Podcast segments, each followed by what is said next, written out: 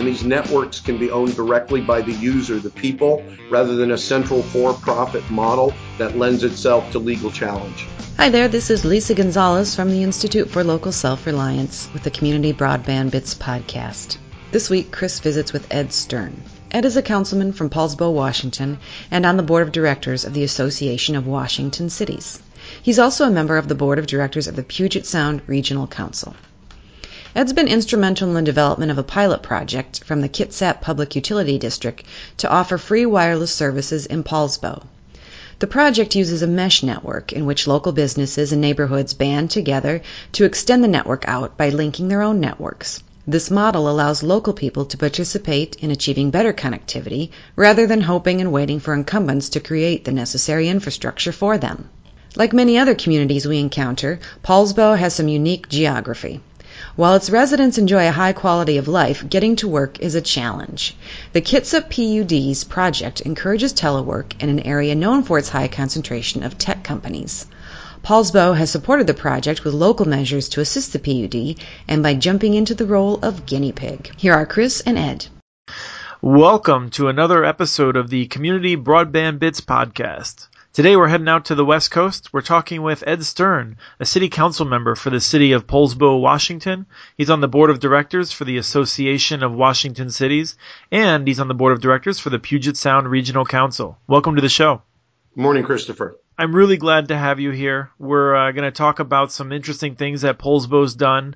Um, you have sort of a unique situation with uh, where you're located and where a lot of your uh, your residents go to work.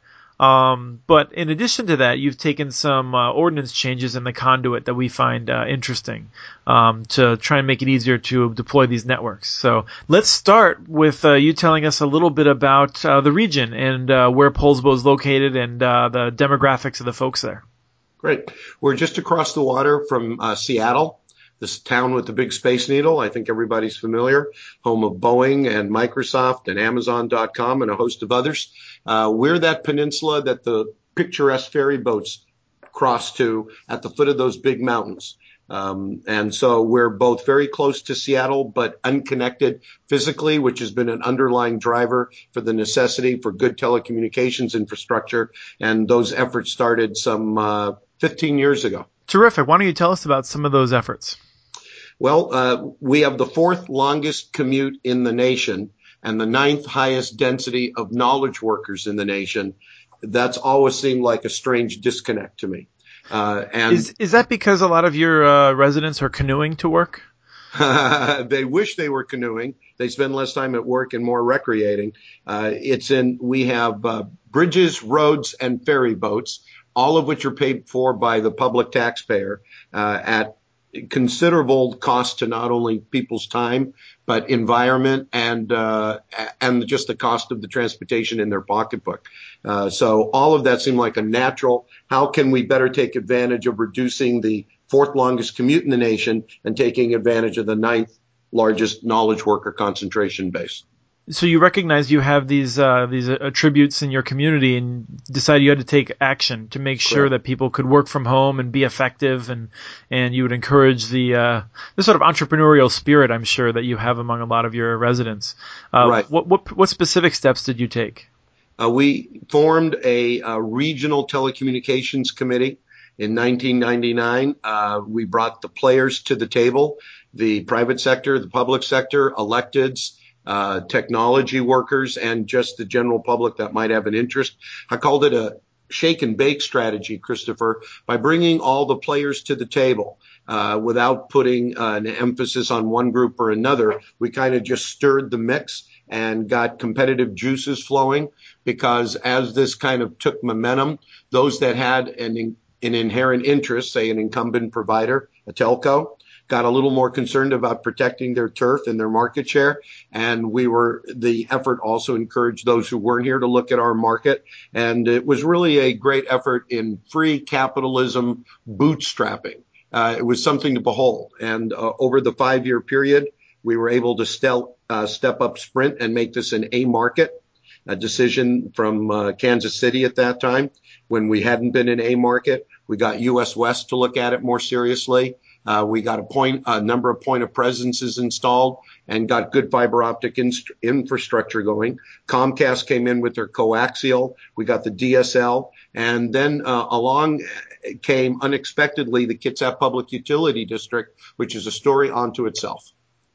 Yeah, and the public utility districts in Washington are, are fairly unique as far as it goes. Um, there's there's more opportunities for local governments and communities throughout Washington in these partnerships than than most states have because not only are the public utility districts have this electrical infrastructure, but they often have a telecom infrastructure to manage it that other utilities haven't developed to the same level.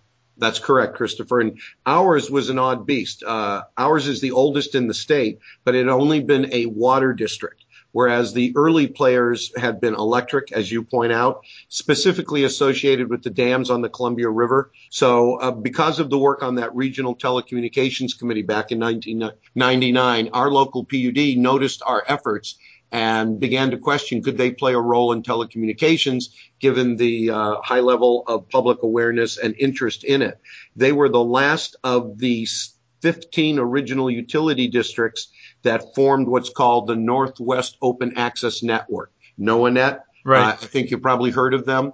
Uh, they're very robust. They operate with, within the five states of the Northwest, California, Oregon, Washington, Idaho, Wyoming, and Montana. And that's not a coincidence that it overlays the Bonneville Power Administration service grid. So, what did uh, Kitsap uh, offer, and what, what could they bring to the table to to benefit Poulsbo? Well, the, the whole county really. They were the last smallest and non-electric public utility provider to sign on board with NoaNet. They used their taxing authority and revenue generation from water to broaden their authority, and they brought in the fiber optic backbone, which is in essence, NoaNet operates with the excess fiber optic capacity of Bonneville Power Administration. In the early 1990s, Congress recognizing the critical nature of the service territory of Bonneville Power Administration, wanted to make it survivable to both natural and man-made catastrophes, war, earthquake, you name it. So they brought in OC 192 to all the generating stations throughout that five state region. That was the biggest pipeline available. Right. And by the late 1990s, there was so much excess capacity on that system that it was recognized that perhaps then they could share some of this excess fiber optic with its junior partners, the utility districts. That's the essence of this one of the most robust public fiber optic systems in the United States, both in terms of capacity and in terms of geographic reach. Uh, in the state of Washington, Northwest Open Access Network is an independent corporate board formed of its uh, membership of those 15 or 16 public utility districts, and then ours, the Kitsap Public Utility District, was the smallest and oddest duck to join that. They brought in, uh, starting in 2000, uh, what amounted to 120 miles of fiber optic backbone. We had a lighting ceremony, and everything looked great. Uh, in 2001, the state legislature, um, under considerable lobbying pressure, created a firewall from the this new uh, public utility fiber optic system players, saying that they could provide only wholesale access, not retail, or what you and I would call last mile. So that was in the game plan almost from the beginning was this political Chinese firewall saying, okay, we have this robust public fiber optic system, but we don't want to upset the economic structure that the private telcos and incumbents are playing by. They can sign up and take this capacity last mile, mark it up and sell it for retail. But the public utility districts, uh-uh, you can't go anywhere with it. And so that's been a problem or opportunity or risk to overcome throughout this entire curve, Christopher. Right, we've uh, we've written about this in a number of other public utility districts as well, and it's been interesting over the years as there's been some disagreement among public utility districts as to whether to push for repeal or whether to keep it as is, because uh, a number of the public utility districts have developed these relationships and they don't want to upset the people who have been using them as wholesale. And so, from our point of view, we always like to see maximal freedom and to decide business models at the local level. So, we've been hoping that such a law would be repealed, but it's been a hot potato um, year after year. The, the question boils down to and is internet access and fiber optic and broadband access and essential public service. And we we fought this battle starting with education 300 years ago, which was entirely in the private sector. Policing used to be entirely in the private sector. Water, sewer, most of those have moved entirely into the public sector. Nobody questions that equal access and common good. We're not quite there yet with telecommunications. Well, some places are further ahead than others, as I think you're about to tell us. Yeah. So uh, the the fiber optic backbone was robustly built out. We garnered quite a bit of attention for it. Uh, we've done some state pilot projects, including the telework pilot project uh, that we received an award for in 2009, working with Microsoft and a number of others to try and create a uh, public portal template for both employer and employee to encourage remote office telework. Uh, so we had both the infrastructure and now the applications, uh, telework, e-medicine, and online learning. Uh, so those are coming at various speeds on board, utilizing this. And then the next step was how do we finally overcome getting that last mile done without upsetting the political apple cart? The public utility district, uh, using Poulsbo as the guinea pig, uh, developed a plan for last mile, not based on hard demarc uh, wiring to each user, which is very expensive, as you know. Led, you know, the idea behind the conduit ordinance we have here on open roads and not tearing them up is all has to do with moving out the broadband infrastructure physically. So the experiment was what could be done using wireless mesh technology that's rapidly ramping up. Um, and so uh, using a fiber optic backbone and main antenna, then a wireless mesh network that would broaden that reach and make it available. And as more people signed on board and uh, hopefully maybe through local improvement districts put up their own small antennas, the wireless mesh network becomes not only more robust, but redundant as well. So it's a pretty exciting experiment and we're delivering it. The PUD is for free we discussed the wireless mesh uh, and how it differs from traditional wireless hub and spoke type models about six months ago in a in a different episode. So I would expect that people have some sense of it. Why was it important for you to go with a mesh as opposed to just a more traditional wireless approach? The idea is that people can own their own networks. Um, rather than a central provider, and we get into the old conundrum of private versus public if it's if it's people who own it, uh, it's more defensible. There's more ownership.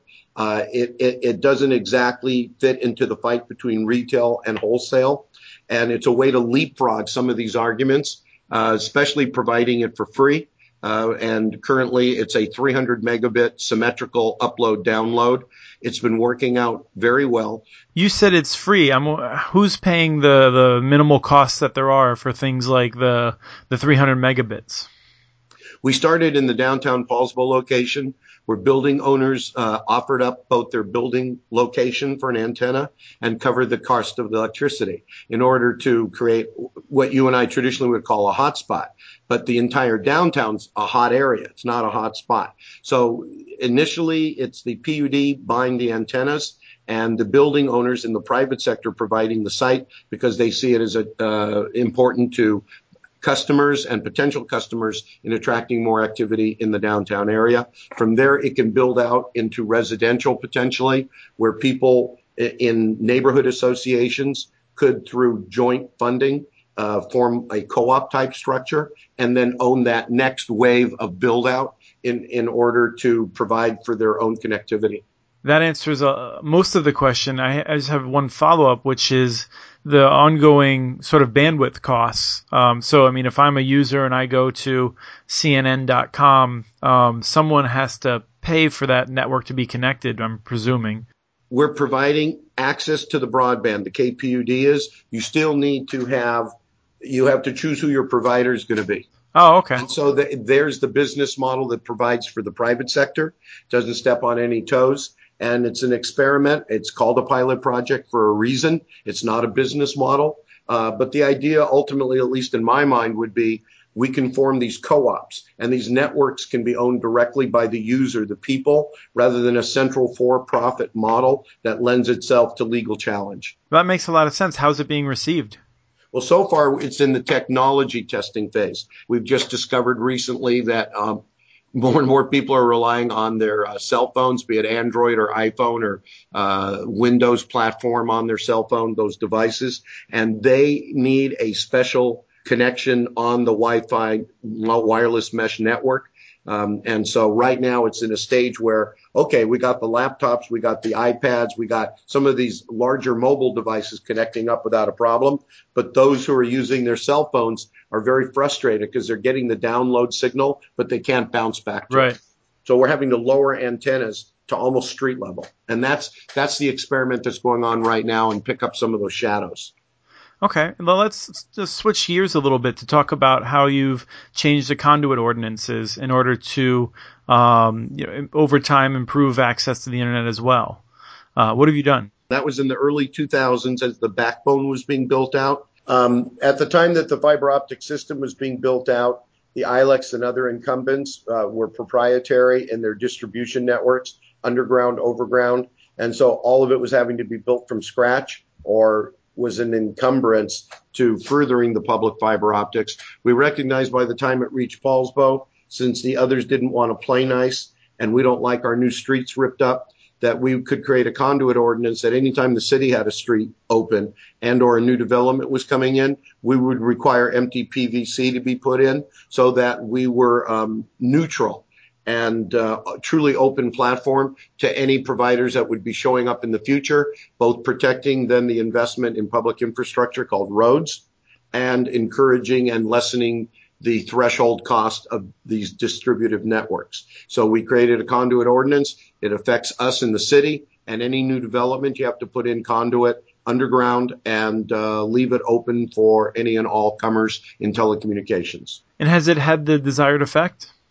Uh, well, we've had some major residential developments and a 214 acre uh, commercial development with the conduit in it. And so now they're able, like the PUD or whatever provider it is, to go in and blow in the fiber optics through it. Mm-hmm. So it just makes it much more encouraging and much more cost effective to provide state of the art broadband. Yes, it works. Have you had pushback from either developers or the existing telecom companies? No, because if you catch it at the right moment when you're laying in sewer or water anyway, the cost of putting in X amount of certain grade PVC is it. I, I don't want to call it negligible, but it's marginal. Is there anything else that we should know about Poulsbo before we sign off? Uh, well, we just we hope both here and everywhere else that we can uh, take knowledge workers and instead of them competing on roads and bridges and in this case ferry boats with those who have to get to work with their hands, that we can encourage them part-time to work from remote office or home. And this is a great experiment to do it here because as I mentioned, we have the ninth uh, largest concentration of knowledge workers in the United States. Excellent. We're right now driving every day ridiculously to work. You know, actually, um, I learned that Google had uh, put placed a, um, an additional facility in Seattle that hadn't originally planned on, so it would have one on each side of one of those congested bridges because they were they watched their employees wasting time on the bridge, and it became more valuable for them just to create the facility so they didn't have to cross the bridge. Absolutely, and so th- that makes this the Puget Sound a great test bed for uh, applications of uh, broadband Great. Well, thank you so much for for sharing uh, what you've done and uh, some of the lessons. Good. Well, thank you very much, Christopher. That was Chris talking with Ed Stern from Poulsbo, Washington. We have a couple of stories on the Kitsap PUD project in Poulsbo on muninetworks.org. You can learn more on the Kitsap PUD telecom utility by going to their website at kpud.org. Thank you again for listening to the Broadband Bits podcast. Email us at podcast at Muni Networks if you have ideas for the show, and our handle on Twitter is at CommunityNets. Chris is a frequent tweeter, so be sure to follow us for some interesting conversation. This show was released on October 1st, 2013. Thank you again to the group Break the Bans for their song Escape, licensed using Creative Commons, and thank you for listening.